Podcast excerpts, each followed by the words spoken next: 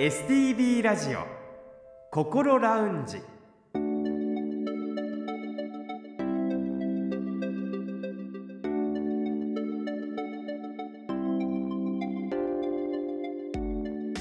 おはようございます。北本孝雄です。今朝も聞いてくださっていますか？この時間は本人でもさらに家族でもなかなか分かりにくい心のお悩みについて一緒に考えていく番組心ラウンジをお送りします。心のお悩みは本当に人それぞれだと思いますが同じような悩みを持ってらっしゃる方経験された方は他にも多くいらっしゃいます。そういう方たちと数多く接してきた専門家の方のアドバイスを中心に未来に向かって前向きな一歩を踏み出せるような情報をできる限りお届けしていきたいと思っています。この後8時15分までぜひ心ラウンジにお付き合いください。それでは今週も心ラウンジのアドバイザーをお迎えしましょう。札幌西区友メンタルクリニックの小誠代院長です。先生おはようございます。おはようございます。よ今週もどうぞよろしくお願いいたします。ろしくお願いいたします。さて先週は不安症の中から全般性不安障害について詳しくお話を伺いました。そして今週は社交不安障害について学んでいこうと思っていますこの社交っていうのは社会に交わると書いて社交不安障害なんですがそもそもこの社交不安障害っていうのはどういったものなんでしょうか？そうですね。言葉の通りですね。はい人と接する時に出てくる不安ですよね。具体的に言うとですね、人に見られている人の前で恥ずかしい思いをするかもしれん。こう人との関わりの中で、えーものすごい振動になる人がいますね。うんでそれが、えー出てくるとですね自信なくなったりする人が特にですね若い子多いですよ。私なんてどうせって始まるんですね喋り方としてはですね。先週詳しくお伺いした全般性不安障害っていうの、うん。こことこの社交不安障害っていうのはどういったところが違うんですか？いい質問ですね。うん。実はねどっちも不安が強い病気ではありますけれども社交不安障害っていうのはですね必ず相手がいてその相手との関係の中で緊張を感じたりするこれが社交不安障害なんです。全般性不安障害っていうのはまあ言い方悪いですけど一人相撲の時が多いですよね。一人相撲のそうです一人でね不安になってねあーああどうしようどうしようになっちゃうんですけど、相手がいないことが多いですけれどもね。社交不安障害の方が、まあ、人とのこう対面上でっていう話がありましたけどはい具体的にその皆さんが苦手な場面っていうのはどういったところなんですか？例えばですね、えー、と学生さんですとクラスの前で発表する、で社会人ですと教会を、えーの時に発言するとか、プレゼンをするとか居酒屋で、えーしょうもない話で盛り上がるとかこういうのがねそういう時だけ緊張してすごい不安を感じる人がいますね。あともう一つはですね人の前で何かをするのが苦手。例えば一人の時はスラスラと字書けるのに人の前だとね手が震えて書けないです。あー人に字を書くところを見られると緊張っていうかもう書けなくなっちゃう。そうなんです。見られてるだけではもうどうしようもなくなる人がいますね。これもね社交不安障害の一つですよ。あのーいわゆる人前で喋るとか何か発表するうん。ことに対して、まあ、うん。うん苦手意識を持ってらっしゃる方、うん。あ緊張してしまうわって思ってらっしゃる方っていうのは数多くいらっしゃると思うんですよね。うんうん。その方々が皆さん社交不安障害って当てはまるわけではないんですよね。ああ全然違いますよ。むしろ人の前でお僕は何喋っても平気なんだよっていう人は少数派じゃないですかね。絶対そうだと思います。うんうんうん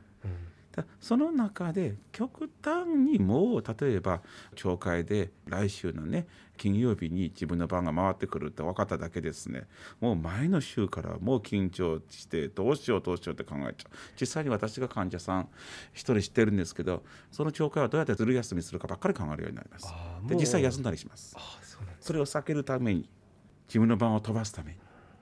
そこに立って喋ることが苦手嫌だっていう思いが強いっていうのともうそもそもそこに行かない方法を考えるっていうなんかそこの違いがあるんでしょうかね。そうですあのまあさっきも言いましたけれども人の前であの喋るっていうのは多かれ少なかれ緊張しますよ。あのそれは仮にプレゼンでもいいし合コンでもいいし全く緊張しないやつはそんなにいないと思いますけれども、だけどそれを考えるだけでしんどくて最後はもうあの難しい言葉使うと回避行動言ってもう避けて通る。それはねやはりね、まあ、病気と言っていいんちゃうかなって思いますね。その実際にその社交不安障害の方が体調が悪くなるっていうのは具体的にどういった症状があるんですか？これはですねまあ一言で言うとそわそわしだすんです。そわそわ。そうです。ふもう本当にねあのそわそわしてどないしたらいいか分かんない、えー胸が、えードキドキする、えー息が苦しくなる、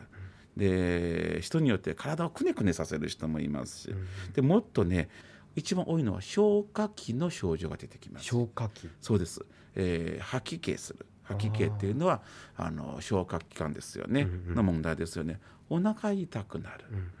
下痢するようになる。これ全部消化器なんですよ。そうですね。これね一説によるとあのちょうどね消化器を司る神経が一本すごいぶっといのがありますけれどもその神経がですねものすごくストレスの影響を受けやすいから。だからこの神経通るところがものすごく悪さするんですよ。でちなみにその神経は心臓の筋弁を通るわけですからそうすると胸がドキドキするという症状が出ると言われてますね。これを具体的に治療していくことっていうのは可能なんですよね？えーとですねこれはね十分可能ですけれども、はい簡単なことではないです。ん精神科の、えー治療って2本柱ですけれども、はい。心理療法とそれから薬物療法ですけれども、うん。社交不安障害もやはりこの2本柱ですよね、えー心理療法が非常に重要。そして、えー薬物療法でも非常に重要。この両方どちらもものすごくよく効くんです。そしてここで一つ非常に重要なポイントがあります。社交不安障害っていうのは、えー子どもの時、えー学童期思春期の割と早い段階10代の前半、えー10代になるまでで発症すること非常に多くてでこの段階でできるだけ治してあげないとですねこの子が大きくなった時に結構しんどい思いすることがありますのでその時にこれは性格によるもんだから諦めないでちゃんと治していただきたいなと思います。大きくなっていくと進学や就職結婚などいろいろなこう大切な場面がありますけれどもそういった上での制約がかかってしまうということになるわけですね。そうですもちろん大人になったらもう治せないという意味じゃないんですよ。大人になっても十分治せる病気ですけれどより時間かかってしまうことがこれはやっぱもったいないと思います。